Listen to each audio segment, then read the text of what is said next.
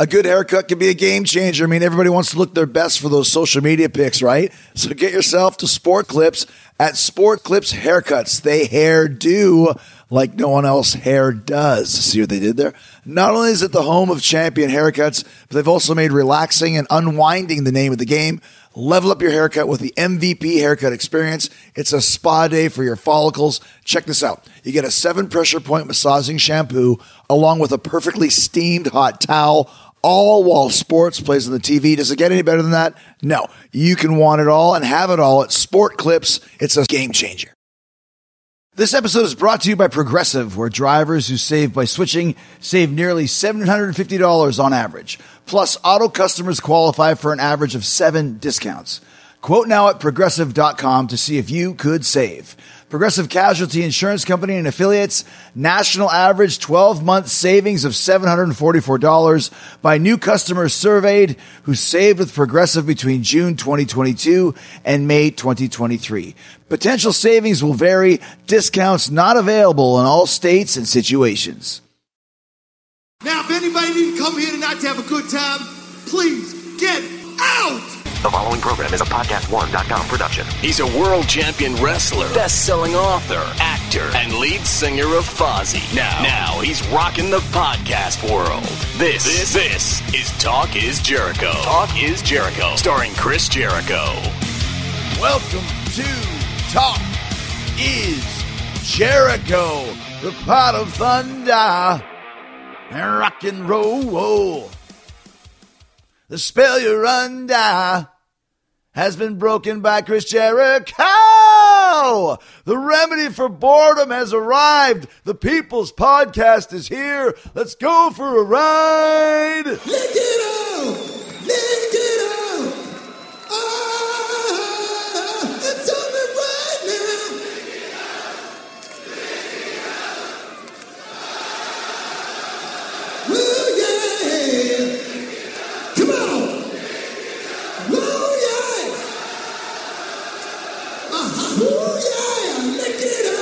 Episode 100 and only one guest to have for episode 100. The man I've been chasing since I started this podcast over a year ago. The person who has been at the very top of my guest wish list since I began this show. And that's the star child, Paul Stanley from Kiss. I can hardly believe it myself, but it actually happened. I sat down for over an hour, as you're about to hear, with Paul Stanley in the dressing room in Las Vegas. Such a cool story. Uh, Paul's, I, I always had the, you know, I, I talked about it in the podcast, but I always had this premonition that maybe Paul's son, daughter, whatever, would be a wrestling fan. Turns out that his son Colin is a wrestling fan. About four months ago, we were hooked up and suddenly uh, started talking to each other, started texting each other, and now we're actually uh, have become friends. And the big culmination of this text uh, relationship was in Las Vegas at Kiss at the Hard Rock, and I got to go. Uh, we went started this podcast in kind of the green room of the dressing room. And he goes, "Now let's go into the into the inner sanctum, so to speak." And we went into Paul's actual dressing room, which any Kiss fan will tell you, no one's allowed in the dressing room uh, except for Kiss guys, Kiss members. And it was just, it was amazing. Get to see the boots were kind of sitting in the corner, and the costume was hanging in the closet, and it was just really amazing. And Paul got me a coffee and got himself a tea, and we sat down and, and we talked. Man, it was one of my favorite interviews I've ever done for obvious reasons, and also as an interview itself. I think you guys will enjoy it. Uh, Paul told us some things that I'd never heard before, and he's actually a really, really funny guy. And um, always, always made me laugh on stage, off stage, and now I can understand why. So, um, really, really cool to get a chance to to be with Paul, and cool for all of you that have supported this show for 100 episodes. I couldn't have done it without you guys, and also without my amazing sponsors. Big thanks to all of you for downloading and listening, and a big thanks to you guys for checking out my sponsors and supporting them because they're the reason I get to do this for you for free for twice a week. And you know where to find them all on podcast1.com. You click on the Keeper Podcasts free banner at the top of the page. Eh? Then you hit the Talk is Jericho button. You see all my Amazon links there as well. It's the easiest way to support the show because every time you use one of my Amazon links, Amazon kicks back a couple bucks to the show to help us cover production costs. I got links for Amazon USA, Amazon UK, Amazon Canada A. You can get all kinds of cool stuff on Amazon. For instance, Paul Stanley's book, Face the Music, A Life Exposed. It's a great stocking stuffer, one of the greatest rock and roll memoirs I've ever read. Very funny, poignant. Uh, Paul holds nothing back, good, bad, indifferent. A great, great uh, timeline and a great look into the inner workings of Paul Stanley and Kiss. Plus, you can get all the Kiss records, all the Kiss. There's a lot of Kissmas um, products out there as well. I saw an ugly, a Kiss ugly sweater a, a kiss a Kissmas ugly sweater the other day, which is great. I gotta get me one of those.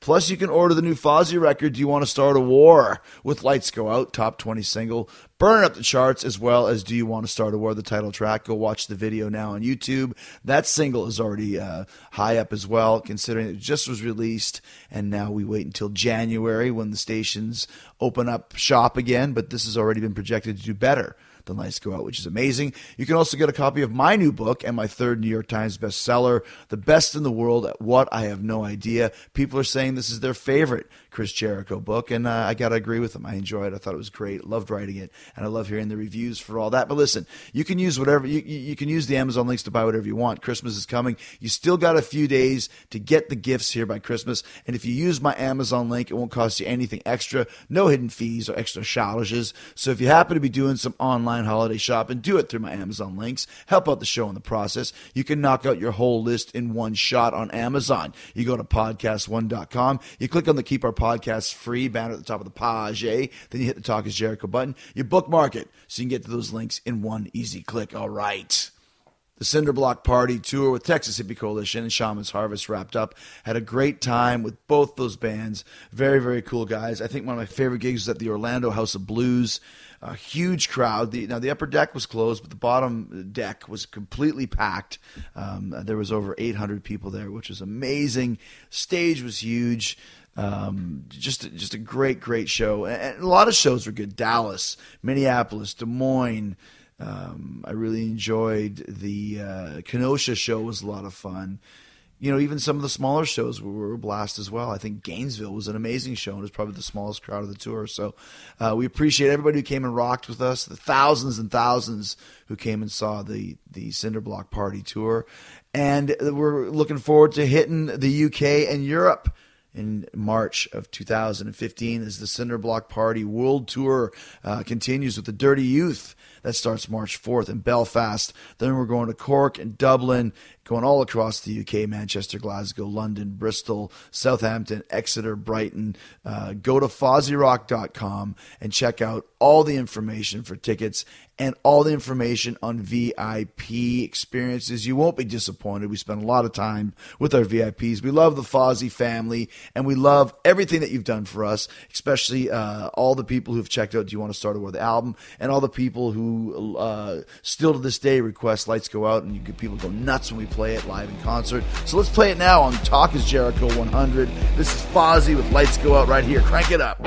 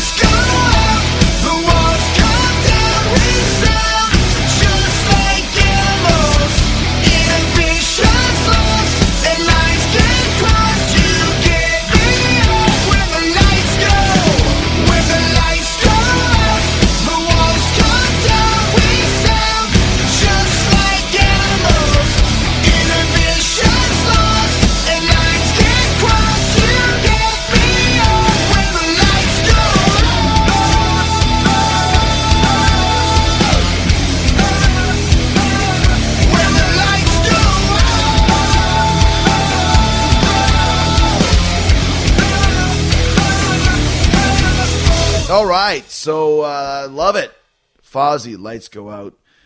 One of my favorite songs to play live. And this is one of my favorite shows today. Talk is Jericho 100 with Paul Stanley of Kiss. Let's go through uh, the, some of the guests that I've had uh, in the last year. I actually, could probably go through all of them. I'll read them in chronological order, and you can check off the ones that you haven't heard. Uh, and, and and go re-listen to the ones that you enjoyed. Steve Austin kicked it off, two-parter.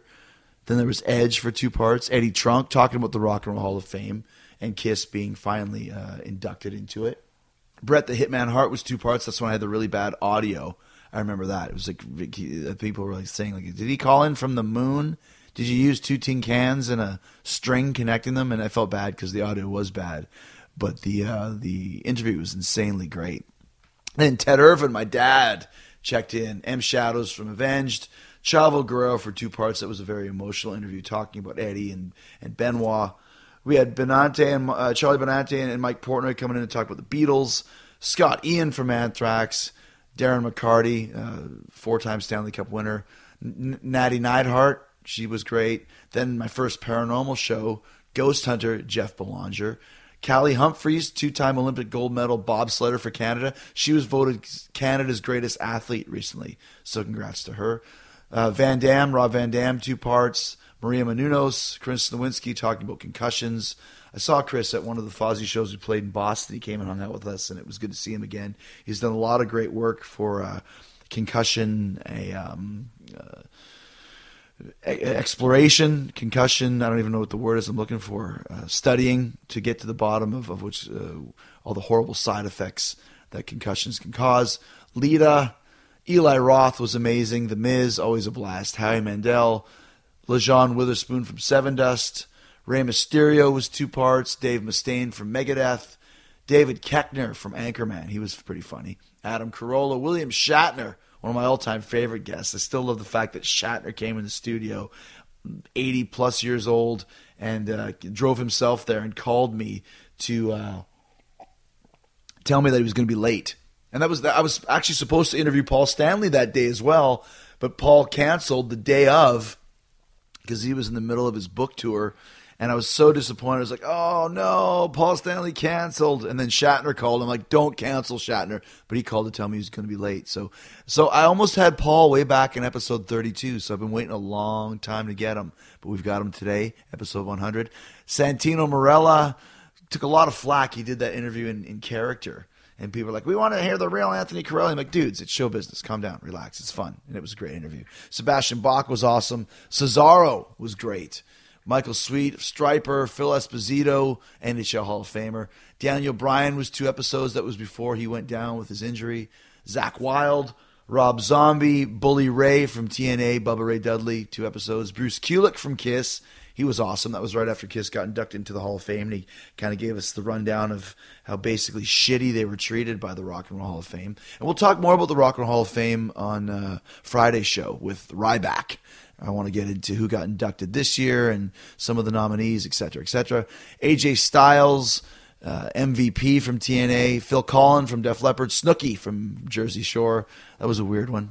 Drew McIntyre, that one was a huge rating. Drew, Drew McIntyre right after he was fired by the WWE. Then episode 50 was Paul Heyman and Edge. That was a two parter. Vinnie Paul from Hell Yeah. That was a good episode. I enjoyed that one. Rob Halford from Judas Priest. Christian, Eve Torres, Steel Panther, DDP, and Jake the Snake Roberts together. You won't hear that anywhere else but on Talk is Jericho.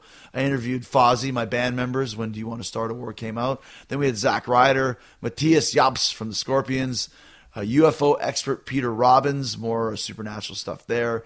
Goldust and Stardust. I had the Godfather of Gore, Tom Savini. Uh, Chael Sonnen was on, UFC legend.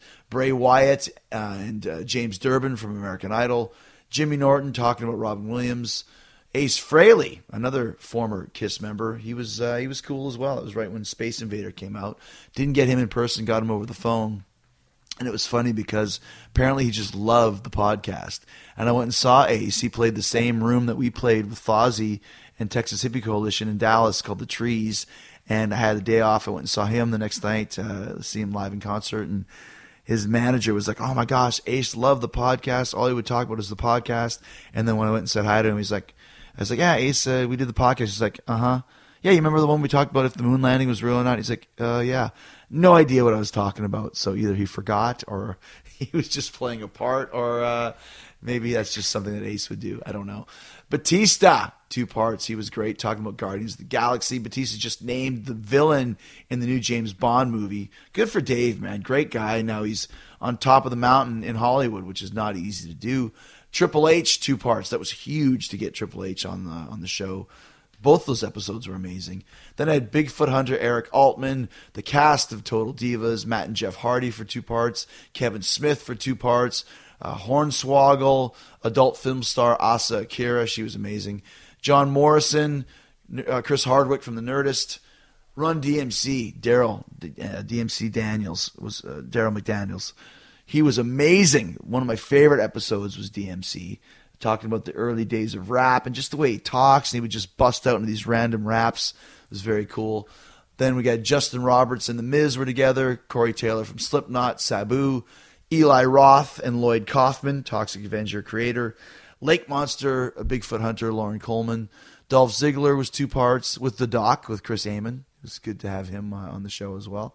Then I had Zoltan Bathory from Five Finger Death Punch, Paige from the WWE, two parts with Slash, Seth Rollins, uh, mob wife Renee Graziano. She was really cool. Then uh, Chris Slade from ACDC, former ACDC drummer, who the rumor is is the new ACDC drummer as well. That uh, was was a lot of fun. And then we had Sami Zayn and Adrian Neville talking about Archie Comics, who just sent me a huge box of Archie Comics. And I've actually uh, pitched an idea to them, which I think they're going to come back with fairly soon. We'll see what happens with that. That was uh, and Neville, who apparently tore the house down with the last NXT. Um, uh, special they did. I didn't get a chance to see it, but I will watch it, and I heard they did great, and I'm proud of those guys. Then Dean Ambrose for two parts, episode 98 and 99, and here we are with the Star Child, episode 100, right here on Talk Is Jericho. I'm so excited. Paul is coming up next. I can call him Paul. All right, there are some seriously talented luchadors in AEW, and not all of them speak English which can make putting together matches a little challenging sometimes. That's why I signed up for Rosetta Stone.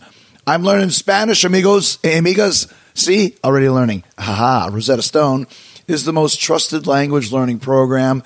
You don't even have to learn Spanish though, because Rosetta Stone has 25 languages, including French, German, Korean, Arabic, and Polish, and Japanese. That's what I'm going to do next. I spent a lot of time in Japan, and I still work with a lot of Japanese wrestlers at AEW, like Takeshita. So having a better handle on the language will definitely show in the ring. Communication is key, and learning Spanish on Rosetta Stone has been so fun and easy. They've got this true accent feature that gives you feedback on how well you're pronouncing words, sort of like having a personal trainer for your accent. I'm using the app, but you can also do the lessons on desktop or laptop. I also like that I can download the lessons and do them offline, which is perfect for a plane. I can sit there on a flight and work on my Espanol. So don't put off learning that language. There's no better time than right now to get started.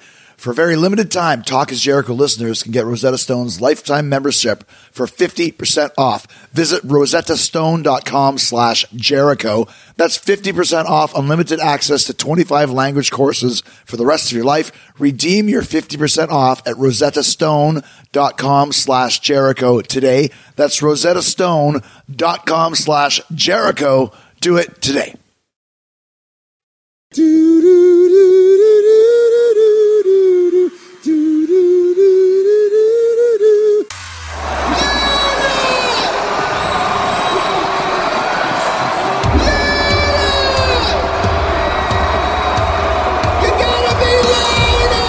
Talk is Jericho. All right, in the uh, in the dressing room at the Hard Rock in Paul Stanley's uh, uh, catacombs here, it's uh, it's pretty cool that you guys are, are doing this residency here in Vegas, man. It seems like a, a natural thing, Kiss in Vegas. it's something that we wanted to do for a long time, but we really couldn't work out um, the business aspect and and some of the practicalities. But it's really it's terrific. I mean, it allows us to go home, but more importantly, we get to do a show that we really couldn't take on tour. This is a, a stage that really can't be broken down nightly. So actually, it's more of a stadium show than an arena show. It's absolutely enormous. And How do you uh, mean stadium show? Just in the stuff that it's you have? it's it's wider, it's taller, it's pretty massive. I mean, it's uh, it's daunting to run from one side to the other. it's it's uh, it's pretty surprising because it, it's basically a, a, a fairly small venue, mm-hmm. but uh, it's terrific. I mean, it's uh, it's kind of like um, kind of like doing a Broadway show. It's a, it's it's not unlike when I did Phantom. The idea that you go in and the show is set up and it's going to be there tomorrow, and and uh, you know you build a certain familiarity with it. So it's uh, it's terrific. It's very exciting. Was there, was there some bugs the first night? Like they're usually always got to work the junk out of the system on the first night of a tour. Well, the funny thing was, uh, quite honestly, because of the Kiss cruise and and scheduling, we didn't get a chance to run through the show. Mm-hmm. We literally showed up, you came straight from Miami to here. Yeah. had like a half day off and then did the show. yeah, and never really got to run through it. So it wasn't. Uh, it was great. I mean, it was. I, I know how much better it can be and how much better it'll be tonight, for example. So, but you know, everybody had a great time, but there was certainly things that were missing and needed to be improved upon. So, but uh, look, the band's great, the songs are great, so the show was great. Have you ever had that over the years? I'm sure, like where you went for like an effect because you had so many great effects over the years, where something just totally crapped out on you. Oh yeah, Spinal Tap pod Oh, oh, closes on your arm, sort of thing. Oh, sure. You know, I mean, I don't know of any band that's been around for a long time who didn't see Spinal Tap and go, "Oh my God, that's us." Yeah. I think Priest had the same reaction. I think every band of of that era went through things like that. It's just, it's just, um, you know, um, you, you look at the numbers and figure that out of all the shows you do, things are bound to go wrong. Mm-hmm. So whether you've run down a flight of stairs and come to a brick wall, you know, when you hear everybody cheering for you and you're trying to figure out how to get to the stage, we've done that. And, uh, you know, uh, going, I'm going to fly out there, and I get on that rig, and it it takes me like three feet off the ground, and I'm just hanging there like you know, like laundry. So um, Yeah, right. everything everything happens, but but that's that's the nature of a, a live show, and the more you add to it, the more there's chances of things going wrong. So, but uh, that's rock and roll. yeah, That's- it's part of a live show, right? Absolutely. You know, um, you'll always notice things much more than the audience, and if you don't respond to the the problems, they won't. Mm-hmm. I always tell um, people that um, nobody's going to hear bum notes unless you react to the bum notes. So if somebody plays something wrong and you look over to them, which I have a tendency to do, but if you don't do that, nobody really, you know, it passes in a, in a in a flash. Well, like you said, that that's the part of the live element. If you want it to be perfect, listen to the record. But when it's live, the show must go on, and no one knows it's a mistake unless you let them know. Sure. it's a mistake. You know. Sure. So, um, you know, that being said, we do try to perfect a show and give something very similar every night. Everybody doesn't come to 20 shows. The diehards are an amazing group of people, but we have to take into account that most of the people who come to see us see us once or twice a tour. So, what we're trying to do is give people consistency. And um, if something worked one night, you want to do it the next night. Um, that was frowned upon for a long time. But honestly, I, I went to see the Eagles twice on this past tour, and then my son went to see them and some other people, and I I said, you know, it's scripted verbatim. Don says the same thing to Glenn, and Glenn says the same thing to Joe, but it works. And if you have something that works, I, I don't I don't see it as a, a, a detriment that um, you're doing the same thing. I mean, why why subject an audience to an experiment? Mm-hmm. If you just come in and say, "Hey, this is all going to be spontaneous," you know, spontaneous, then you're running a very good risk of sucking. you know, I mean, just as you know, the, there's a chance it'll be great, and there's a chance it won't be. And if people are only going to see you that one night, I think you you owe it to them to try to give them what you know by um, percentages and, and by experience is going to work. especially when you put together a set list because it's like there's a real ebb and flow to putting together a good set list. And i, I found with our band when i get a good one some bands change the set every night which is cool but i like having that that like you said okay this is going to be here and then we're going to do this part here and then it's going to take the, play, the audience to a different place here. Yeah, I, I think that um, a great show is built on dynamics, and it's not just a matter of oh, we're going to play these songs. It's what order you're going to play them in, and how are you going to introduce yourselves to the audience in terms of um, the identity of your first song. I think your first song should really encapsulate what you're doing and kind of be your calling card um, and set the tone. So we we kind of have I don't want to say a formula, but we certainly have a visual in our mind of the pacing of a show, how it begins, how it uh, goes down, how it builds again, and that you can you can change a song or two out, but changing what you start with and what you end with, I don't I don't I don't understand that because I, I don't think it works. You know, I, I- I hate going back to the idea of Broadway and Broadway theater, but there's structure to that, and um, there's a little room for, for change. Certainly in the band, there's much more room for, to do things differently, um, but there's a basic framework that works. And when you have um, quite a bit of technology involved, you can't throw these guys a curve when they've got lasers and bombs and lights and everything's computerized. Because everything's computerized to each song. Absolutely. So all of a sudden, I'm going to go to the mic and, and, and throw them a warbler and, and do something that, that isn't part of the show. It's not going to benefit most of the people. So most of the mm-hmm. time, you know, we stick to a, a, a set and we, we may alter it a little, but we usually tell the guys ahead of time, except when we're doing something like the Kiss Cruise. And that a few days ago, the, the second show, we just kept throwing stuff out there, and it was awesome. Were you just calling those songs on the fly? Because I went and Yeah. looked at the set, and it was a lot of in- songs yeah, you the, sec- played the for second a while. the second show. I mean, literally, I, I would lean over and go, you know, how about let's do "Do You Love Me"? How about doing this? And none of those songs were rehearsed, but um, you know, it's it, it's our DNA. So You know them so well after all these yeah, years. How, it- how about when you do a song like The Oath? Like it makes me laugh that you do The Oath and people just freak out and go nuts over it. And you know, 30 years ago, The Oath couldn't get arrested. Well, it still can't get arrested, honestly. You know, the Kiss Cruise is a, a, a an anomaly of sorts. It's it's unique because many of those people are are such diehard fans, and um, I would say those are the people who bought the Elder, and those are the only people who bought the Elder. So, it, you know, it, it's interesting eh, because you know, if we played that song uh, tonight, for example, I think it would it would go down like a like the Titanic. I mean, and and for the few people that it would please, there would be so many people that would just be scratching their heads. You know, for us, you know, we we have a an enviable problem in that we have so many songs that are classics, and um, whatever you put in the show means you have to take something else out. Um, so in our case, to put a, a song like "The Oath" in means that what do we take out? You know, what what what can we lose? Shout it out loud. Yeah. Love Gun, Black Diamond. You know, so that's a, a very special you know crowd that we were playing for. I still scratch my head. You know, we do that song and we do it um, lovingly and appreciatively of the audience, but um, you know, it's it's uh, it's an, an an odd one. Well, I mean, it, it is an odd one, but like you said, you have the benefit of having these diehard fans. Like some of those people would probably say, well, "Why don't you play the Elder in its entirety?"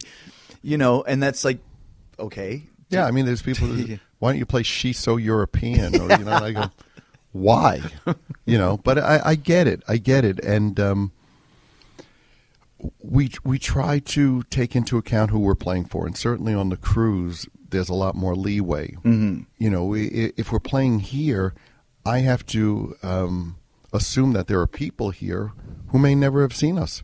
Mm-hmm. There are diehards. There are people who see us with some regularity, and there's other people who are going, "Hey, I'm in Vegas, and that band Kiss that I've never seen is playing." So, um, you know, we have to fill a role for all those people, mm-hmm. and sometimes it means compromising one or the other. Yeah, well, exactly. But like you said, you have to give.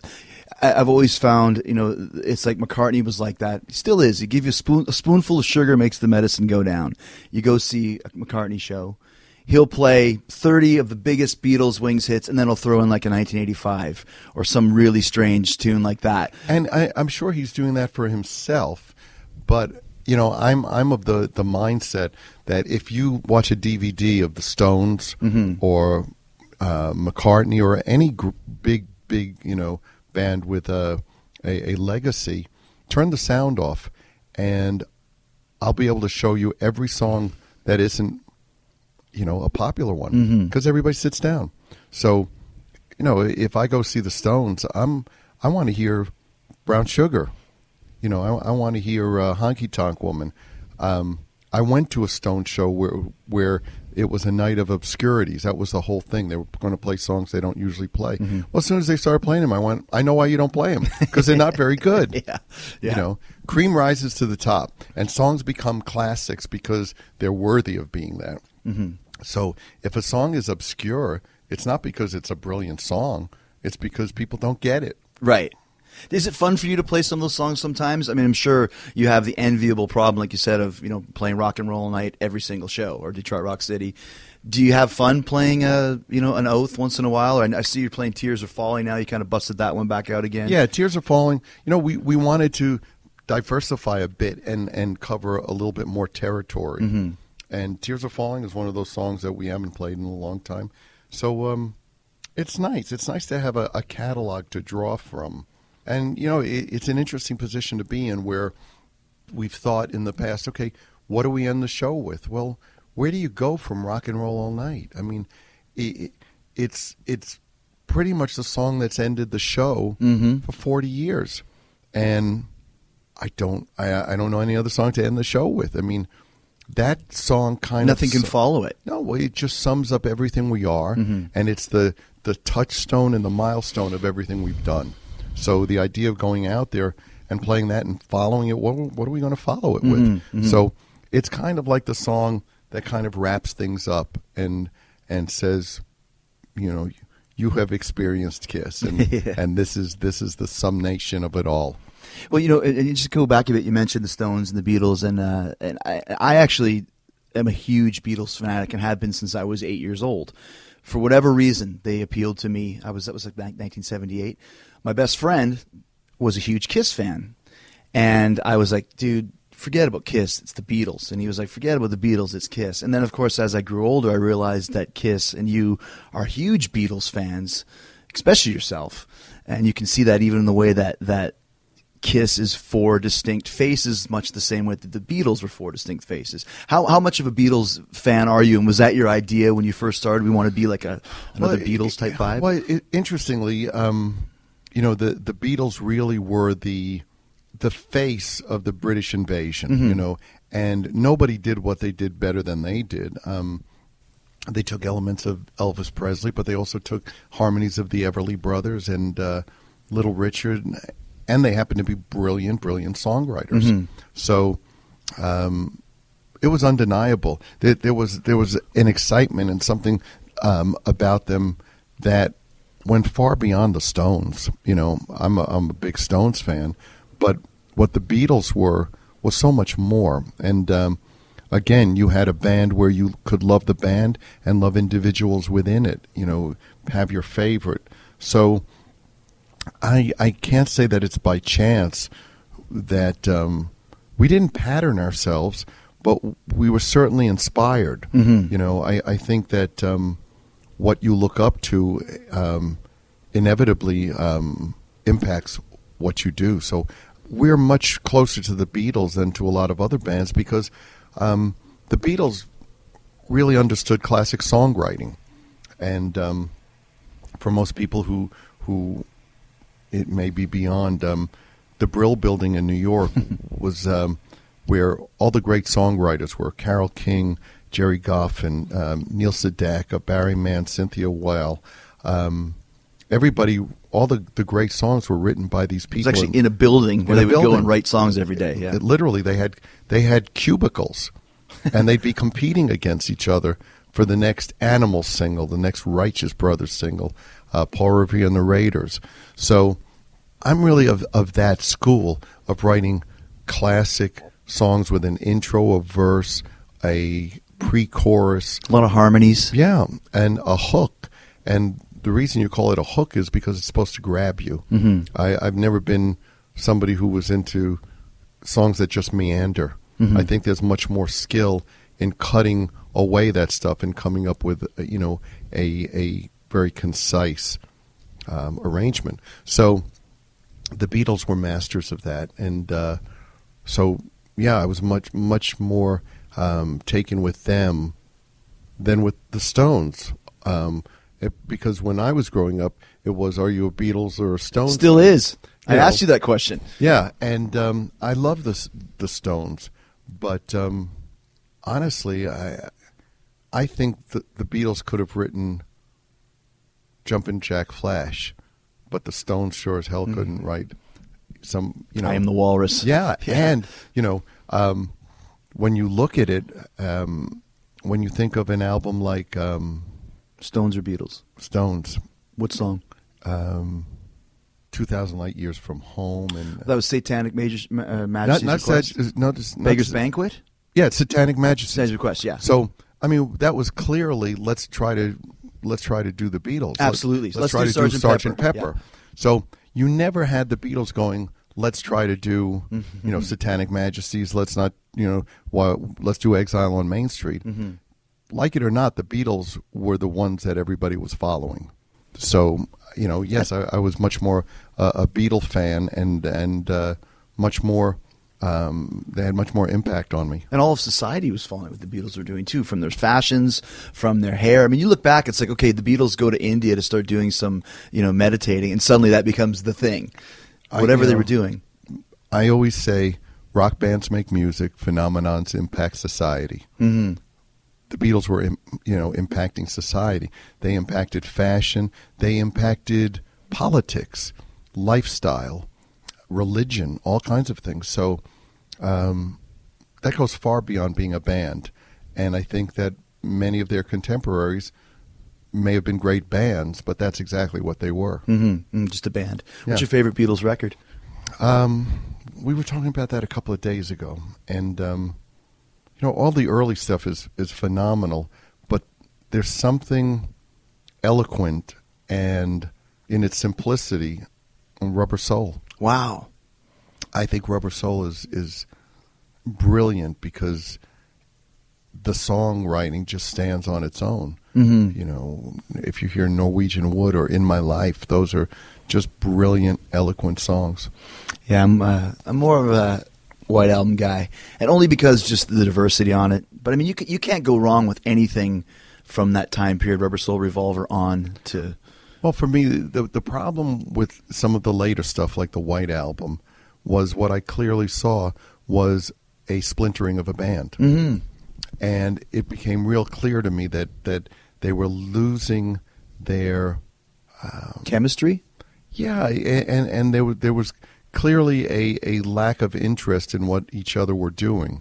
It's almost like tolerating each other, and and I, I saw that, and Abbey Road the same thing, but more so the White Album just kind of threw me. It, it just seemed like a hodgepodge of a bunch of guys, and look.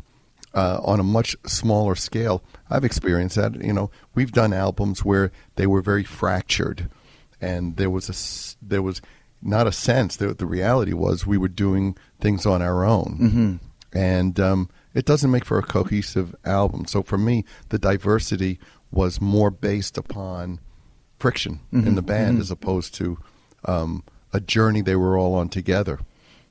Well, you you went through that. I mean, it's I mentioned becoming a Kiss fan probably in the mid '80s. I think the first thing where really Kiss.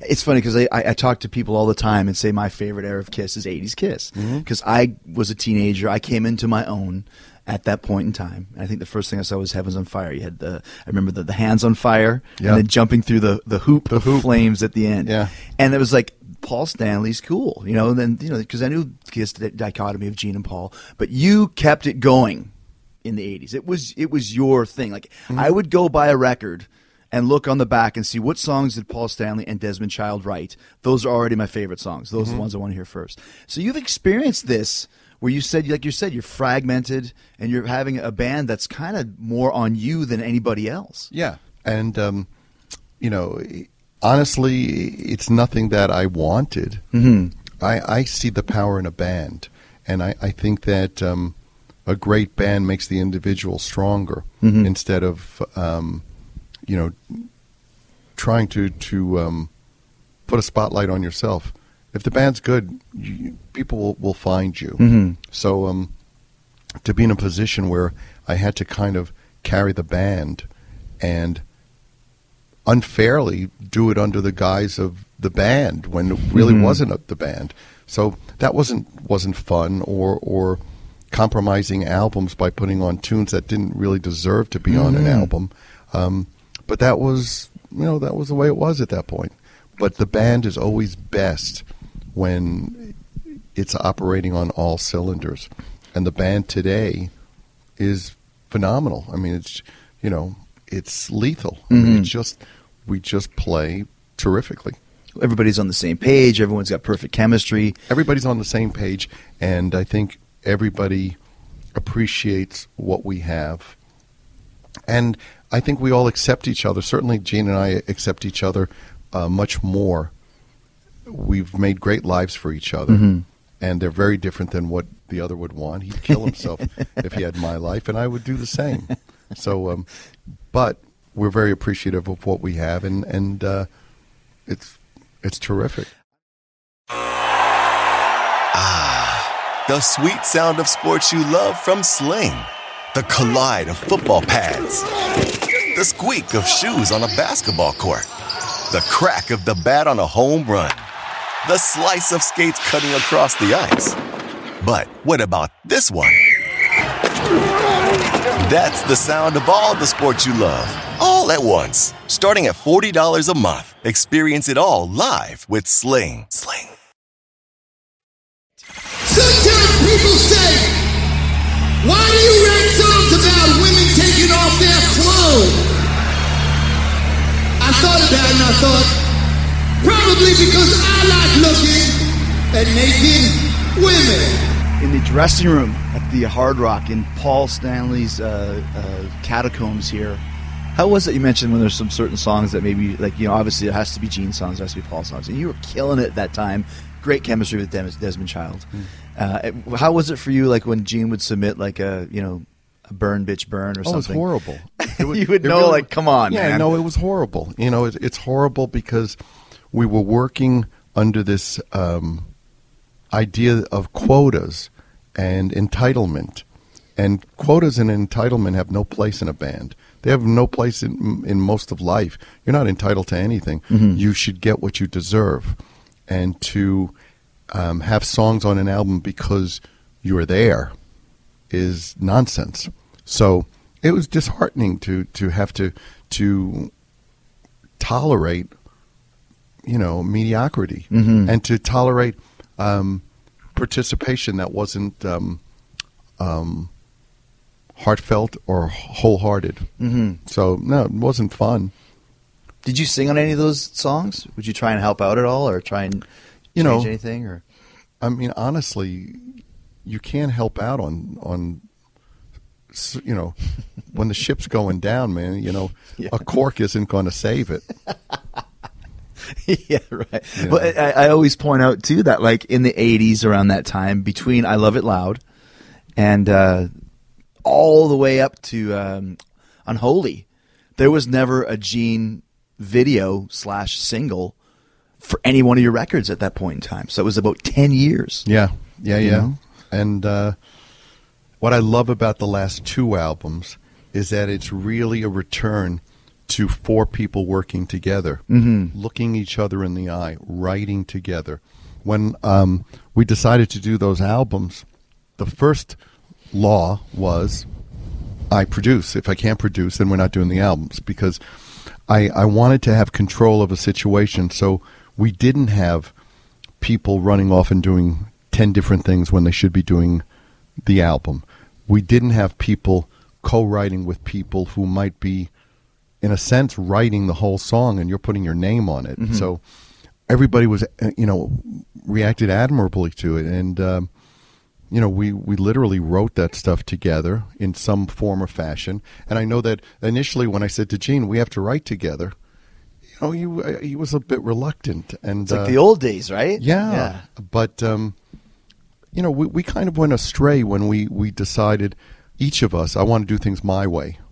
Well, that's that's great, but it may have satisfied our egos, but I don't think it necessarily turned out the best material. Mm-hmm. So, on the last two albums, um, with with Sonic Boom and with Monster, it was really great to sit around and you know. Uh, one of the other things that's so great is it's it's not loaded like it used to be. In other words, we can be in a room and work together, and our decisions aren't tied to like um, other issues. You know, it's it, it, it's um, funny. The, the analogy I just thought of is people say that one of the the greatest factors in marriages breaking up is moving or redecorating. And the reason that is isn't because let's say redoing your house is is all that um, pivotal, but what it is is you your issues manifest themselves in things other than what they really are. In other words, you and your your your, your mate get into a fight about the, the color of a sofa. Well, that fight really has nothing to do with the color Yeah. of the sofa. Somebody's pissed at somebody for something else that happened.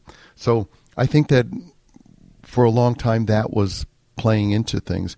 At this point, you know, people who work with us are amazed how great the band gets on. You know, we just go in. There's no ego attached to it at this point. We we do what we do, and and um, we're trying to do the best we can, and there's nothing else attached to it. Not my way, your way, but that being said, somebody has to drive the car. Right. So, um, but again, the band is so great because nobody has um, counterproductive ego attached to it. You know, And plus, you know, the songs too that that that, that you're doing. We talk about "Say Yeah" or "Modern Day Delilah" or, or "Wall of Sound," "Hell Hallelujah." They're great, great tunes, and there's a lot of great input from Gene, and there has been basically since the Revenge record. You must have been really happy when he came in back, you know, 20 years ago and said, "I got Domino and I got Unholy." Like, oh, my my guy is back.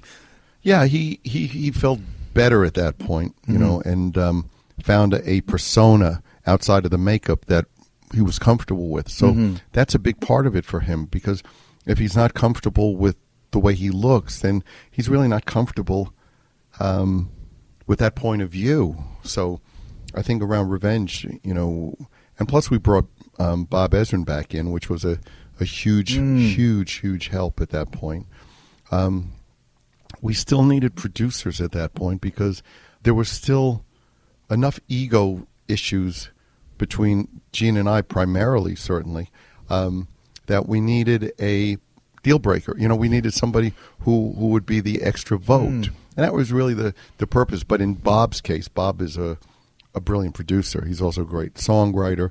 So it was great to have him there, and he made a, a huge difference in making that record. See, all three of the records you did with Bob Ezrin had such a, an interesting twist to them. We talk about the Beatles and you know Stones, and even there's like Pink Floyd elements, and it, it's a very all three of those records very mature as far as tempo changes and adding strings and choirs.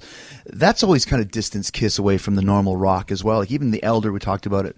There's a lot of really deep stuff. Same with you know a song like I Just Wanna, I just wanna fuh, I just wanna fuh, and then it breaks down to like this thing with choirs and like what is going on. Well, you know, It's when very Beatlesque. when when things were good with Bob, whenever the chemistry is really good, um, it certainly pushes me.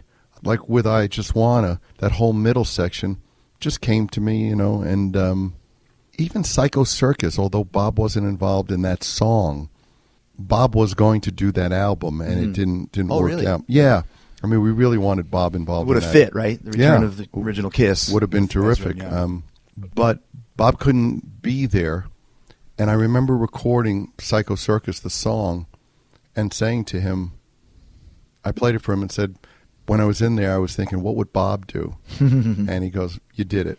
You know, so so that you know, Bob's really good. I mean, when he's on his game, he's he's terrific. Do you still um, think about doing another record?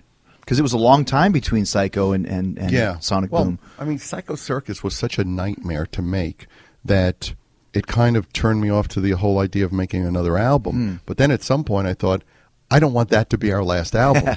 it's it's not a good memory. Although Psycho Circus has turned out to be a great song. Yeah, the song, Uh, you know, it, it's terrific. Why do you say it was a nightmare? Just Well, fragmented um, again? yeah, I mean, you know, everything was wrong, and you know, I always get into the the problem that I have is that people say, you know, why don't you stop bashing Ace or why don't you stop bashing Peter? And I go, well, if you ask the same questions, I have to give you the same answer. the answer is not going to change. Don't ask the question because the truth is the truth. Um, it's not a matter of wanting to bash somebody. I, you know, I, I have to tell it the way it, the way it is. So, Psycho Circus was kind of like, you know, the result of a cancer that was was was building. Um, we had gotten back together. We brought those guys back, and they were just completely apologetic and um, remorseful and thankful to be back. And um, we never said they were going to be equal partners. Well, why would they be equal partners? The band existed. Mm. You guys think- kept the ship rolling. yeah, Yeah. you know. So, um, that being said, nobody should nobody should start a collection, although they might need it now. But no, you know, those guys won the lottery twice, mm-hmm. and when they came back, they were pretty broke, and we could we could take pretty out of that. Um, and yet, it wasn't too long after things started to happen again that they started doing the same stuff, mm-hmm. and uh, it just became ugly and, and no fun. Um, And that's that's the worst when it's no fun. It's supposed to be fun. Well, it's supposed to be fun, and I found myself, you know, by um, I mean, the the farewell tour was us wanting to put Kiss out of its misery, you know, and for a while, honestly, we lost sight that we didn't have to stop; we had to get rid of them. So the farewell tour was really because it was unbearable to be with those guys, not just on a personal level. The the the playing was was um, erratic is a nice way of putting it. It was not, you know, you just never knew what was going to happen day to day on stage, and it was a challenge getting somebody to leave their room to come to the lobby to forget about the show. So anyway, um, the idea of doing Psycho Circus, the idea behind doing it was much greater than the reality Yeah, of looked of a lot better it. on paper. Yeah, you know, hey, let's do an album together, and it's like, well, wait a minute, it, you know, you've got guys who are trying to renegotiate deals, and we're talking to lawyers more than we're talking to them, Mm-hmm. and and um, again, the, this this idea of I I should have this many songs, and honestly, I've been writing songs for fifty years, Mm-hmm. and I've gotten pretty good at what I do. That's right. Especially for the Kiss brand. Yeah, so it just became it became ugly and and sad, and uh, you know, Let me, ask, let me ask you a question from from a musician standpoint. I mean, I think you always talk about Paul Stanley, the front man and the, and the singer, and the great great at both.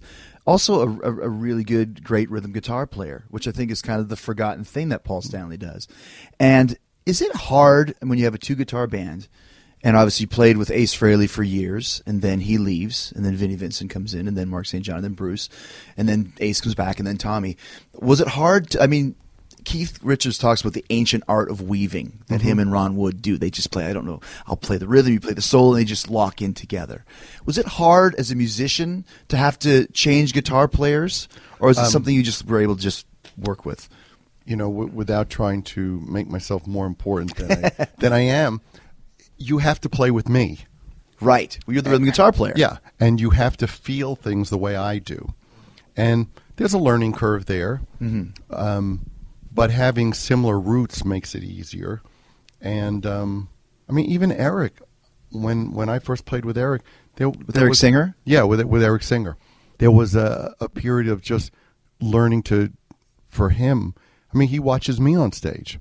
You know, it's it's um, we've cut tracks without me playing, and then we wind up having to recut the track because it breathes differently when I play.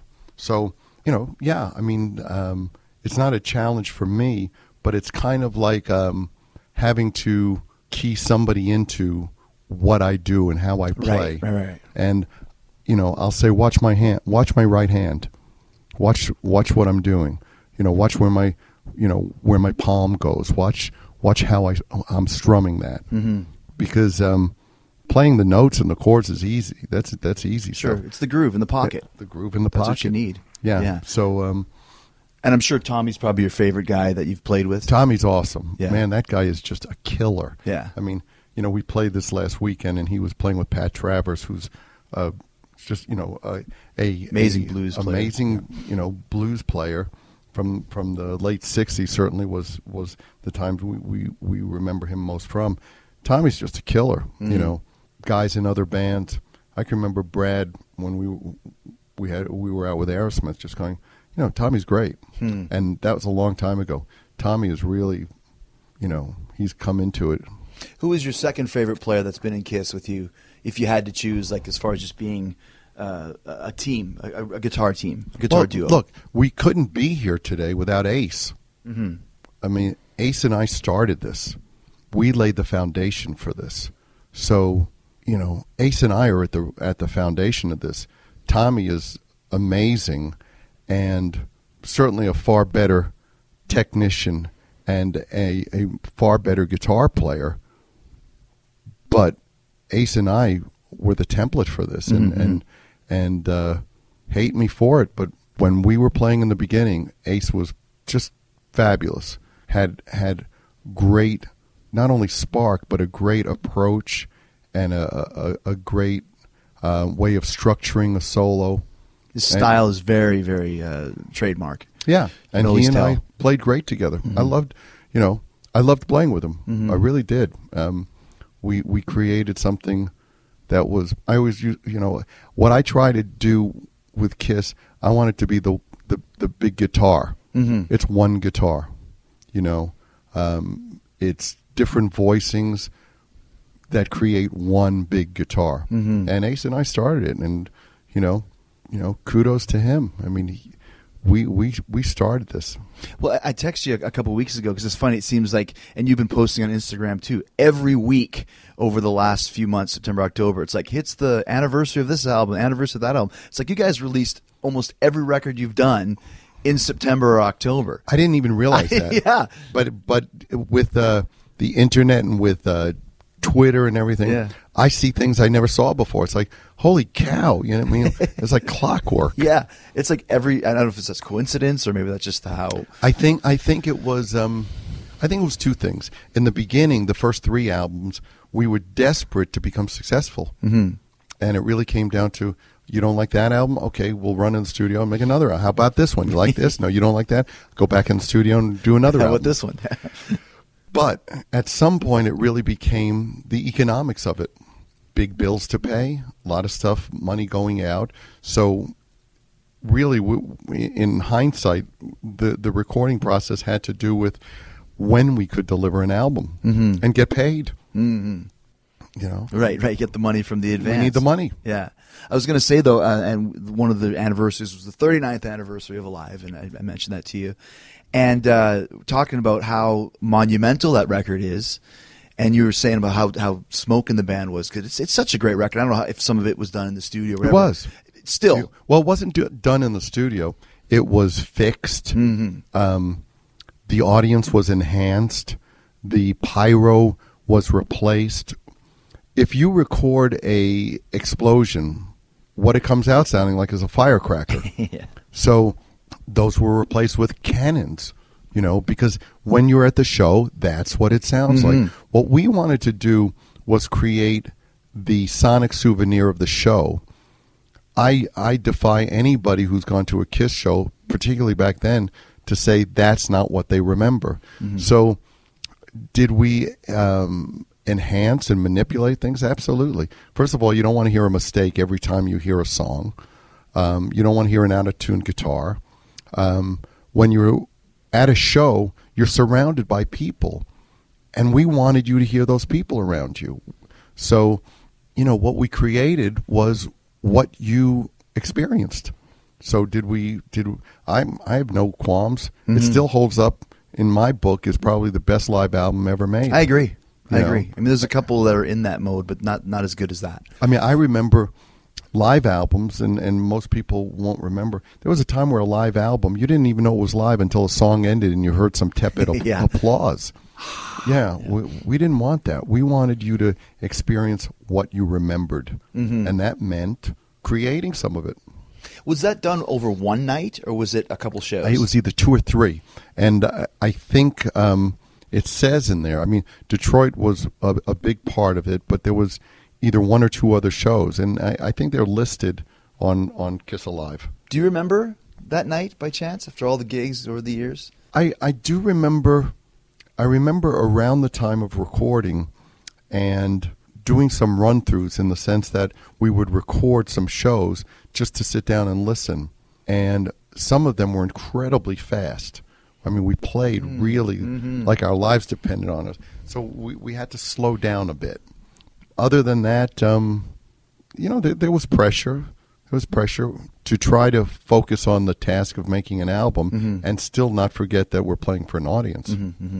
You mentioned uh, faster tempos. I noticed in the '80s, I watched a lot of like, especially Oh my the, God, the that- Animalized show, the famous. insane. You guys play so fast. You know what it was? Gene really thought, and look, opinions. You know, I'm not pointing a finger, but Gene felt that playing at up tempos was more exciting, Hmm. and that it um, showed that we were really that that it wasn't lackadaisical. Well, I don't, and not contemporary as much as um, Because the faster tempos were in then. no, it was more like we're live. You know, it's got to be Mm-hmm. be upbeat. But to me, everything has to be about groove. Mm-hmm. Everything is about pocket, Of course. and none of that stuff has a pocket. It's just insane. You know, You're holding on for dear life. yeah, between jumping around like a like a like a jumping jack, it- And I your mean, vocals were high too. You had a high range in the. that was crazy. It's crazy. You know, one thing that certainly changes with age is is your voice. Mm-hmm. You know, does Robert Plant sing like he did? Of course not. Yeah, right, Does right. Daltrey? Does you know Coverdale? It just it's actually biomechanics. What it, what it comes down to is as you get older, your vocal cords stiffen. Mm-hmm. They and they it takes more air to get them to vibrate. Mm-hmm. And it's it's a push and pull. The higher you go, you have to push more air. At some point, you can't. You know, there are notes that I sang that are they're lost. You know, that's just that's the reality. And uh, I I hear some some of the stuff and I go, holy moly! You know, hitting E's. I mean, Yeah. you know, just ridiculous stuff. Th- There's the one note that you sing in "Heaven's on Fire" where they do a little bit of a breakdown. Whoa, and you go like, wow, like super high. Yeah. and I'm sure you're probably doing that every night. yeah, but effort, effortlessly. Yeah. I mean, there was a time where the singing was effortless, and um, but you know, it, it becomes like great boxers, and I'm sure great wrestlers. You know, you reach a point where you don't punch as often, but you make sure your punch counts. You know, you Pick your spots. Yeah, you pick your spots. You know, and and you know that, and and athletes know that. You know, you you reach a point where you go, okay, I have to be a little bit more conservative is not the word, but um, judicious in in, in in what I do and when I do it. Mm-hmm. You know, I mean, I watch stuff that I did, and uh, it's got to be the same for, you know, I can't imagine. I certainly, I look upon that stuff with incredible pride, and um, interestingly, you know, sometimes when I I see Robert Plant talking about those days in Zeppelin, it's almost kind of taking a pot shot at it or, or kind of dismissing what he did. yeah, talking and, and down about it. Yeah, and I don't understand that because um, is it because he can't do it anymore? None of us can do everything we did before, but the pride in do, having done it, you know, mm-hmm. Is is most important. Well, and you, another thing I love about that, you have a great sense of humor, even from the text we shoot back and forth. You had a very, it's a dry, sarcastic type of a thing. Even talking about Cirque du Soleil last night, your line made me laugh. Mm. If I see another guy on a bird with a bird head riding a unicycle, I'm going to shoot myself. Yeah. but your stage raps in the 80s are so funny. I mean, there's just like, I remember being 13, 14, listening to this guy talk about this, you know, this nurse with the biggest you've ever seen. Like, it's so funny, but it's not cheesy because it's you. It's like David Lee Roth. He got it over because he was committed and he was into it. Did you write this stuff down? Was No. it just off the top of your head? It was all off the top of my head, and I would go, "Gee, that worked," and you know, elaborate on it. You know, to this day, I, it's not that different than that. You know, it's um, I let myself go and see where it goes. You know, You're the, you're the Um, star child, right? yeah, you know, it's um, I'm trying to entertain. Look, I am up there to entertain myself. Yeah. And if I'm not enjoying it, you're not going to enjoy it. And every night I get up there, it's kind of to see, okay, what can I do? What can I do to amuse myself? what can I do to go, gee, that's either funny or that was awesome? you know, I'm a I'm a, I'm a big fan of Kiss and I'm a big fan of mine. you know, so you know, unabashedly, I, I I love what I do, and uh, I know when it's great, and and there's a, a real satisfaction in doing something, and you know, going, gee, that that's that's really cool. That worked. That worked. Yeah, it's. Yeah, I was laughing too because you. Everyone, it was in the '80s. Everyone took solos, drum solos, bass solos, and you went out there and did a guitar solo, which was always great too. But I did my guitar solo. Yeah. Some people didn't didn't get the joke. I mean, it's very funny because I remember seeing some some some uh, blogs or tweets about you know that was horrible, and I'm like, yeah, you know, it's me kind of like taking the piss out of Yeah, you know out of a guitar solo. You know, look, look, I'm tapping with two hands. And- Yeah. So now. so you know, you you gotta you gotta have fun. Doesn't mean you're making fun of what you do, but you, you everything has to have a, a certain amount of humor to it. Yeah, to be entertaining. And you always had that devil may care kind of look. Yeah, You you know. You still played the Star Child even though you didn't have the makeup on. I can, you know, unlike some of the other um, guys, I've always just been me. Mm-hmm. You know, you can dress it up differently, but it's just it's me. I've never been different on stage because I don't look in the mirror and see who I'm. Just out there. You know, I tell people I'm not a ham. I'm the whole pig. You know. How I, know I'm sure you, people have asked. They might have asked you this too. But like, what was it like the first makeup, first gig without makeup? What was it like first gig when you put the makeup back on? It was amazing. Yeah? Oh, it was incredible. Um, Like seeing an old friend again, or Yeah, yeah, it was it was magical. It was like um um like it never time had never passed. Mm-hmm. Um when when I put the makeup on again at Gene's house, that's where we did it and and tried it on and and the the outfits. And it was magical. You know, it was like it was like a return to something that was perfect. Yeah, and it, it was uh, it was glorious. I mean, it was really a, a spectacular feeling. I just uh, started watching um, Fourth and Loud because you know obviously it's, it's it's it's featuring you guys on. I don't know anything about football. I'm the worst sports fan ever. Besides the fact that I wrestle, I'm a terrible athlete. but I liked the show and got into it because to me it was a real cool behind the scenes look at what Gene and Paul are like as businessmen you know mm-hmm. and you could really see like you're very protective of this kiss brand that you've built for 40 years you've always been like that even to the point okay we're having this football team represent kiss they have to be winners H- how did you feel about about that show and and and and buying a team and why did you buy a team I thought that the show was a really good. It wasn't a depiction. It was uh, it captured what was going on. Mm-hmm. I had no interest in what they call reality television because it doesn't exist. You either have reality Right. or you have television. Yeah. because if all they were doing was filming your life, most of the time it would be very boring. Yes. So okay, this week you you you know you sprain your ankle and you know you have to go to the doctor and then you meet so and so. You make up these ridiculous stories. So um, Fourth and Loud was really what was what was going on and just being filmed. And um, so for me, it, it was really really cool and and um, to challenge ourselves to get involved in something that really isn't our forte and not mm-hmm. something we knew about. are you a football fan I enjoy sports, mm-hmm. but I'm not.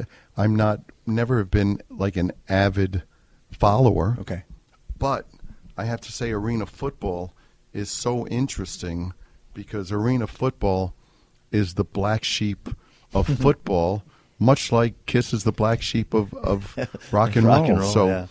Um, and it's incredibly exciting, fast paced, uh, misunderstood.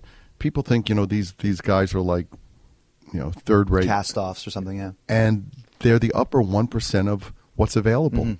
It's only so many so many people can be in the NFL. So, it, I mean, the challenge of it was really exciting, and um, commitment in the hope of building something in one season that would be stellar.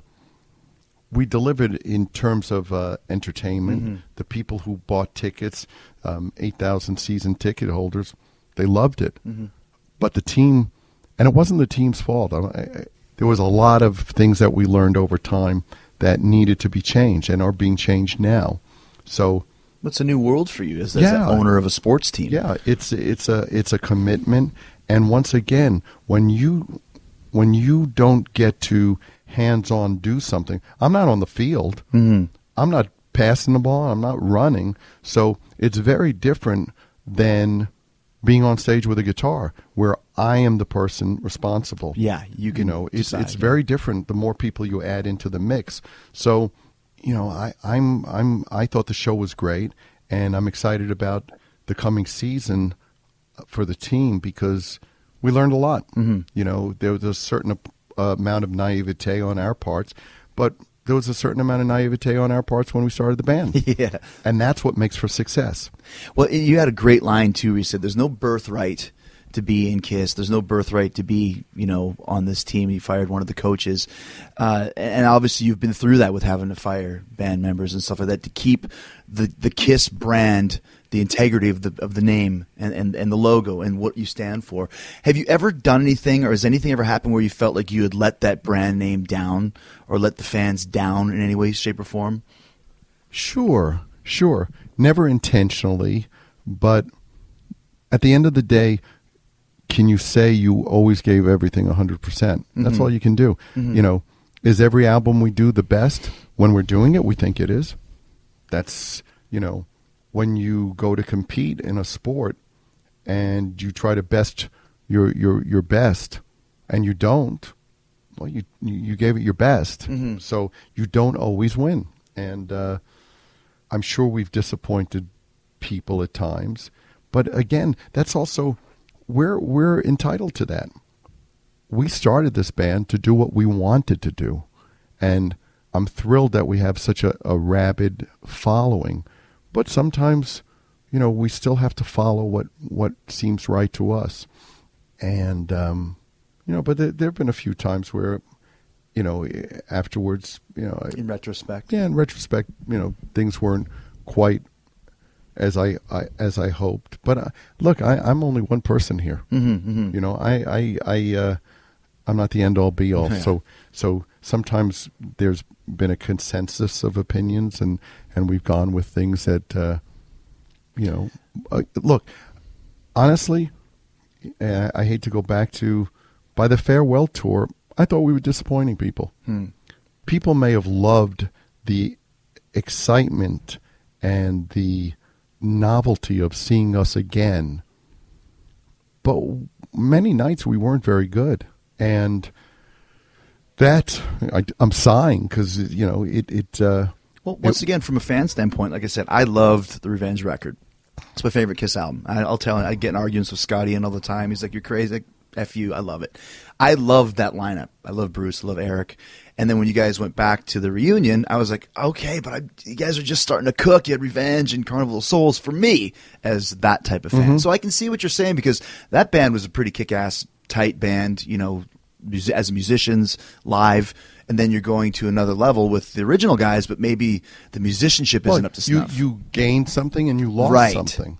And um, my hope was when we got back together with the original lineup that everybody would have learned from the past Mm-hmm.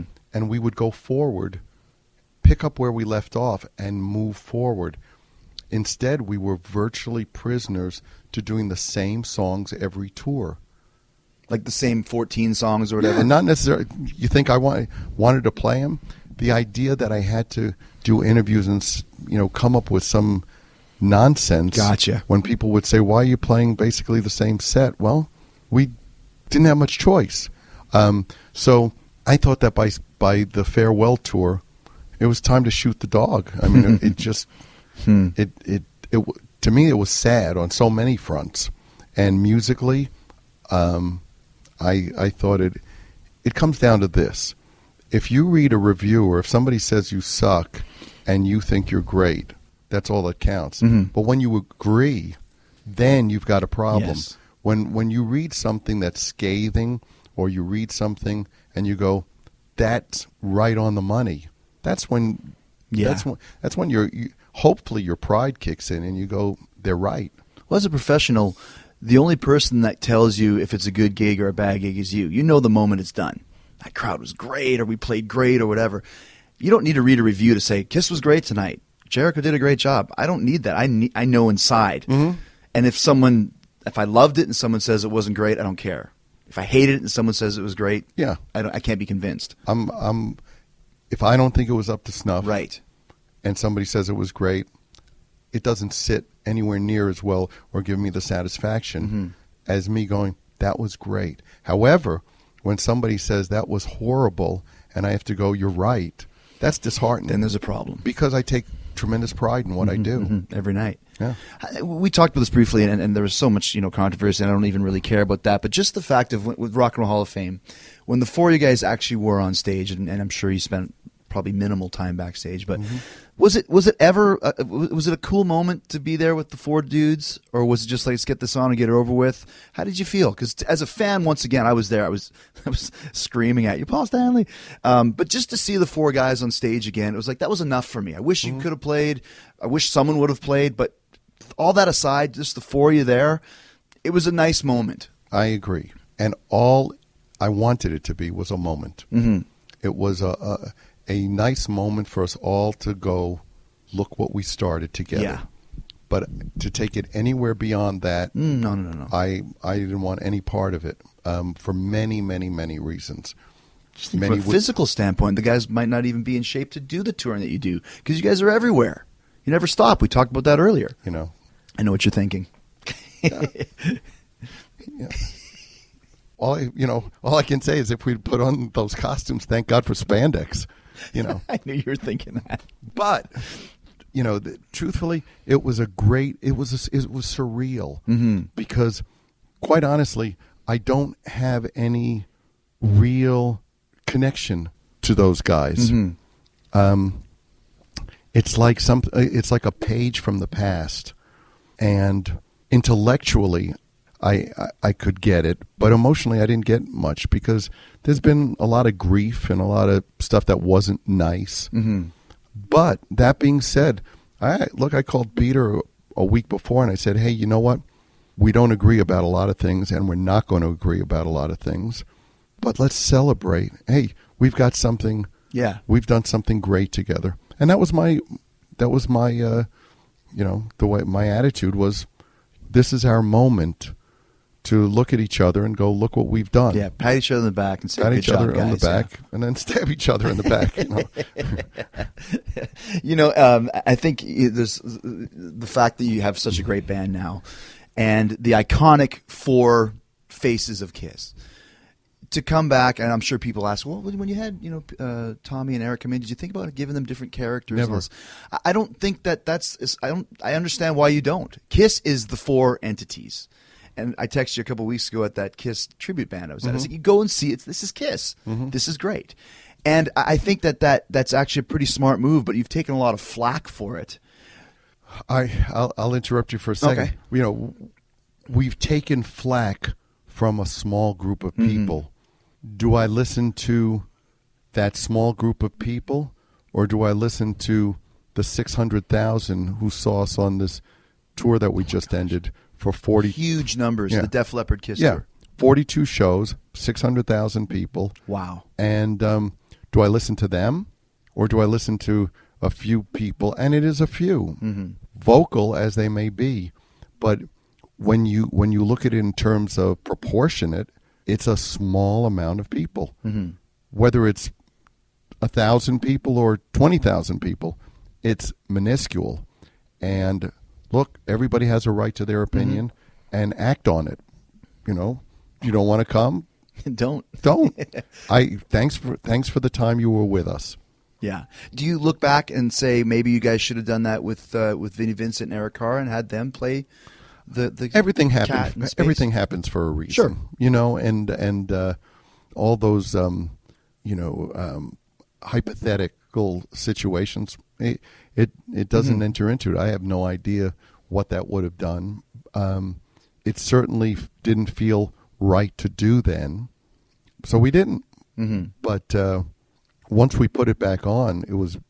I mean, once it was back on, it was clear we would never take it off again, and um, we certainly weren't going to have an Egyptian warrior, you know, or you know, rest in peace, uh, you know, a, a fox, and we weren't going to have a turtle, and we weren't going to have, you know, snail man, you know. it- Eric Singer's got the big schnoz. He could have been the, the beak man, the bird. okay, I'll tell him. I, I'll tell him he'll answer for 20 minutes. but uh, you know, um, these characters we nurtured. You know, somebody can say, "Oh, you know, he's making this up and, and whatever." Look, as far as I'm concerned, we nurtured those images. We made them what they are. We kept things going when others fell by the wayside. I never quit the band once. I never quit it twice. I never didn't show up. I've been there every friggin' day. Every Kiss show ever, Yeah. you've played it. Yeah. Yeah. Or the one that I didn't play, I couldn't play, you know, but uh Oh, but you didn't. But someone else didn't play for you, though. right. Okay. Yeah. That's r- but at some point I'll be replaced and I don't want the you know, the Now, guy how do you mean when you say that? You say that in your book too. Are you saying that Kiss will live on? totally. Absolutely. Is this something you want to do? Like make it like the authorized Kiss? Well, it wouldn't be the authorized anything. It's it's it'll be Kiss. Mm-hmm. You know, um, the people who said that's impossible are already fifty percent wrong. you know, But who can And- replace you? oh look you know there there's great talent out there and there are great people and it's not a matter of mimicking me as much as bringing you you know um, there are people out there who can who can bring something special to the table and you know they're not going to be horseman you know you know they they're, they're not going to be flounder boy So, are you looking for somebody? Like, is No. this something that you and Gene have discussed? Like, when you're 80, you're going to be, you know, finding people to play. we- you know, I, I'm not waiting until I'm 80. But sure, of course. Um, I love this band. And a lot of people love this band and love what it stands for and what it delivers and what it represents and how it inspires people. And what I say about, you know, the band is bigger than it's in the individuals doesn't just go for those. uh It it ain't the other guys, and and I'm excluded from that. I'm proudly a part of that. You know, I can understand that too because it's like, let's say James Bond. We love James Bond movies. Sean Connery is the James Bond to a lot of people, or Roger Moore. But now we're fifth, sixth, seventh incarnation. The character of James lives on. The character of Batman lives on. The Star Child character can live on. And and the fact that somebody goes, "Oh, that's not rock and roll." Well, that may not be your idea of rock and roll, but you know, You've always done it your way. We go out on tour. We have a big uh, European tour that'll be coming up, where one night the headliner is Muse, the next night is Metallica, and the next night is us. Mm-hmm. Now, nobody's going to be in that audience holding up signs, you know, what happened to so and so, any more than anybody goes to a Yankee game and goes, Where's Babe Ruth? You know, life goes on. And, Oh, that's and, you know, we aren't your average band. We're Kiss. Mm-hmm. Never And- have been, yeah. And we don't have to fold because of the limitations of other bands. Mm-hmm. I you know, I, I, I have too much pride in what we do. Now you talked about inspired as as we, we wind down here. Um, besides my own father, you're the most influential guy for me on a professional level. Told you the quotes that you said, probably even off the top of your head years ago. Decline of the Western civilization. The only people that tell you you can't do something are the ones that have failed. I'm not going to tell you you can't do something because I did it. You can do it. I took that to heart. And when I said I wanted to be a wrestler, and when I said I wanted to be in a rock band, and people were like, "Oh, come on, you'll never do either one of those." I always remember in the back of my mind, Paul Stanley said this. So I always had this vision in my head, like, "Ah, man, maybe maybe someday Paul will have a kid who likes wrestling, and maybe someday I'll get to meet him because of that." And lo and behold, a couple months ago, I get this text. Paul Stanley's son is a big fan of wrestling, and it's his birthday coming up, and he wants to get a video from John Cena. And suddenly, uh, I get this the video from Cena and find out that your son Colin is this huge fan of wrestling. And then send him the video, and then get a call, and it's, hey, Chris, it's Paul Stanley.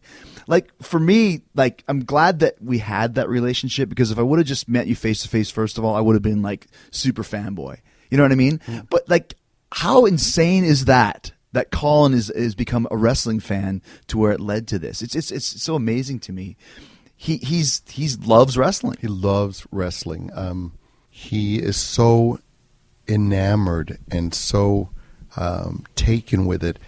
He at night after um, when it's bedtime, he's in his room reading books on wrestling and statistics and wrestlers and who fought who, and uh, you know it, it's great and. Um, you know, it- it's got to be interesting for you to see where you, your life has taken you. And it's just as interesting for me to see where my life has taken me and the opportunities that my success have given me, who I've met, and likewise the satisfaction that comes from empowering or inspiring other people. Mm-hmm. You know, um, How does it feel when, like, when if I say this to you, like, even for me walking here, a couple of people, hey, Jericho, how you doing? You know, one, ah, Jericho, and, and people, it's it's. I never take that for granted. I never go, oh my gosh, this person's great. Like, um, like you can inspire this type of reaction for someone going, hey, nice to meet you. Like, how does it feel for you to know after 40 years of being this guy in the spotlight, and you're still you, you're a very laid back guy. I mean, it- right off the bat, I could see that from the fact that you actually called me. Who calls? Who uses the phone anymore? Everyone just texts or emails. You actually called me. Like, how do you feel when, when you have? Do you ever sit back and, and and go like, "Wow, I mean, this is pretty cool. This influence that I've had on people, It's- being positive." it's um, more rewarding than anybody could know. Um, the idea that you can inspire other people and not, you know, it's one thing for somebody to go, "Oh, I play the guitar because of you." When somebody says, "I became a doctor because of you," "I became a wrestler because of you," it's bigger. And not not to take away from a musician, but the idea that that you could you can empower again, inspire people to follow their dream but also let people know that it's not enough to dream. Hard work is what will get you Yeah. there. But it's in your power. You know, to be at this point in my life and, and look at the amazing life I have and also be able to tell other people there's a lot of room at the top of the mountain. You can come up here. you know, the the peak of the mountain isn't just for one person. There's lots and lots of land up here. Come on up. You know? Come join me. yeah. Did, did Colin get into wrestling because of you, or did he just find it on TV one day? He just found it somehow. Because he knows everything about, like, he's talking about Antonio Rocca and all these guys from the 60s and 70s. Oh yeah, you know he's uh, he loves it. He loves it, and it may in some way be an outgrowth of the fact that he's superhumanly strong. This kid is he carries my wife around. I mean, he wrestles with me. Now he's when he was seven years old, he wrestles with me to win, and he's really strong. this kid is ridiculous. So I think that um, also he's uh, gotten into sports. He's um, really great, you know, um, baseball, Baseball, yeah. And basketball. So the physicality of wrestling really appealed to him, and uh, it's terrific. You know, Did you ever watch wrestling when you were younger? I did, I did. You know, I saw Bruno Sammartino. I saw um, the Von Erichs. I saw the Fabulous Kangaroos. I saw the Iron Sheik, um, Sailor Art Thomas. Um, So that's some like late 60s Oh, yeah. guys, yeah, from New York area. and uh, yeah, I mean, uh, Killer Kowalski. um, you know, just yeah, I saw a, Saturday night when I was home, Channel Eleven, Yeah. watched wrestling. It was funny. I sent Colin a, an outfit of mine that I wore at Madison Square Garden. Uh, It's, it's so awesome. He put it on. Oh. Sent me the video. It was so It- great. it's like he- three feet too long. Yeah, I mean, him. he's just we, we when when I get home, I have to pick it up. It, it was made into a, a huge, a five foot wide shadow box. you know. Wow. I mean, it's enormous, and uh, I designed it, and uh, it's going up on his wall, and uh, he's Oh, that's so determined that he's his turn will come, He- and he will wear it. he's going to wear So it. It's he's- from WrestleMania 20. That's right. He's going to be there. so he's uh, he's really thrilled. You know, we're we're going uh, at the end of December, December, yeah. and he's just over the moon. I mean, we actually had to make sure that our vacation that we were planning to take didn't Interrupt didn't that, yeah. Interrupt that. You know, my wife said to me, "That's not going to happen." So he's just over the moon. And funny, you know, my three-year-old, they're all very aware of what I do, mm-hmm. and How is that? it's terrific. I mean, Because my kids just kind of look at, oh, it's just dad, whatever. yeah. Well, yeah. I mean, my oldest, you know, he's grown up around this, and he's he's a musician. If you're a good dad, that's what counts most, and and the rest is just what dad does. But it's very funny because my my three year old says, you know, I want to wear makeup because she's three. I want to be a rock star like you. so so um, all that stuff is great. I mean, the the the greatest. Ultimately, if your fame and your success is a a vehicle to get you to a great relationship and k- children, I mean, to me, man, I won the lottery. Yeah. You know, It's greatest hits ever. the greatest. Yeah. Last question. I know you got to get ready to go. Uh, favorite song that you still like to play live? I love um, Detroit's. I mean, Detroit Rock City is just such a, a great song. But there are so many. I, mean, I love playing Psycho Circus. I love that song. You know, Mm-hmm. and uh, we're doing Creatures now, so it's uh, you know, I, I'm really pretty uh, fond of a lot of our stuff. What about some of the obscure ones? Like, let's say from the 80s, if you're talking about songs from Crazy Nights or from uh, Hot in the Shade. Hide Your Heart. We were we were playing Hide Mm-hmm. Your Heart on this last tour. That was fun. It was fun to play that. There's a lot of stuff in the '80s I'd rather not play. you know, But you listen to a song like King of the Mountain or Silver Spoon, like those are really well crafted. Silver yeah. Spoon, with the, the, the gospel vocals on it. yeah, there are cool songs. They're they're kind of like um, little exceptions, you know, To the rule. Yeah, there's, they're like little diamonds in in a pile of coal. Well, Paul, man, like I said, this is great. It's it's my birthday this weekend. This is the best Happy birthday, birthday. I can have, and getting a chance to, to get to sit down and getting to know you over the last few months. That's even better than just meeting you on the street somewhere or something like that. So, you're a a good man, and uh, thank you so much. you know. And remember, anybody out there, people think it's my quote, but if you want to do something, go out there and do it. Make it happen. Absolutely. Absolutely. Always be the the people that you have to be weary of are the ones who tell you what you can't accomplish. Mm-hmm. You know, you surround yourself with people who say yes, you can. You have made us the number one band in America. You did it, people! Ah, the sweet sound of sports you love from Sling. The collide of football pads. The squeak of shoes on a basketball court. The crack of the bat on a home run. The slice of skates cutting across the ice. But what about this one? That's the sound of all the sports you love, all at once. Starting at $40 a month. Experience it all live with Sling. Sling. God gave rock and roll to you! Well, the dream has come true thanks to Paul Stanley, the only guest I could have ever asked for or wanted to be on episode 100. What a great interview. And like I said, when we were done, Paul went, You are good. And that just made me feel good to know that he thought, uh, he thought I did a good job as the interviewer. And I felt it too. Um, my secret to talk, talk is Jericho is you don't really want it to be a chronological history lesson. You just want it to be more of a conversation, more of a chat. Just talk about stuff because I know what it's like to be asked the same question. Sometimes that's fine, but it's also fun to be asked different things that, that make you think and they're fun to talk about. Let's be honest. Um, and it was fun to talk to Paul and it was fun to get a little bit more insight by reading his book, Face the Music, A Life Exposed. If you haven't read it, you really need to check it out. It's one of the best rock and roll uh, autobiographies, and I should know I've written three of them. Um, you can get them on Amazon. You can get this through Amazon through my Talk is Jericho links.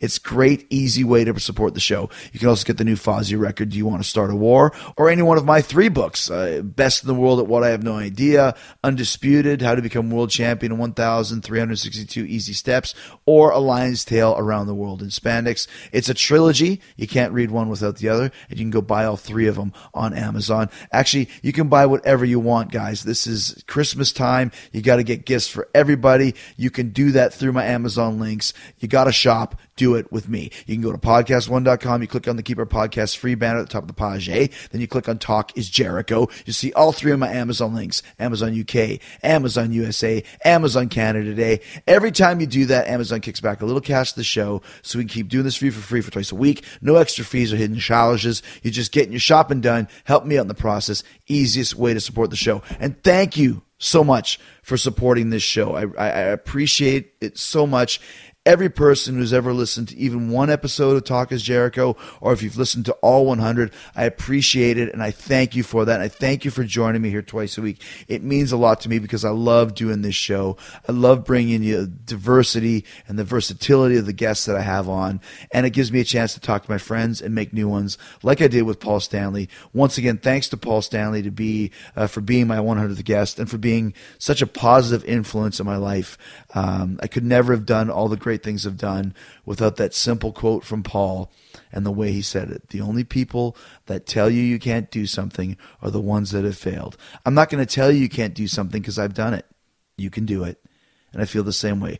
Go out there and capture your hopes and dreams, guys. Go out there and be everything you want to be and do all that you want to do. Believe in yourself, and you can make it happen. And that's a, that's a message from me to you. I love you guys. Thank you so much for being with me here, and I appreciate it uh, coming back to see me again. Because that's it. Another episode, another fun-filled episode of Talk is Jericho. Until the next time. In the meantime, and in between time, stay hard, stay hungry, peace, love, and hugs. And this Friday talk about someone who's reached out and grabbed his hopes and dreams and made it come true. I got Ryback is here to see you for episode 101. All right, remember, we love you, people. We love you. Let me tell you something, people. You have made us feel awesome tonight. You can download new episodes of Talk is Jericho every Wednesday and Friday at podcastone.com. That's podcastone.com. You people are dynamite.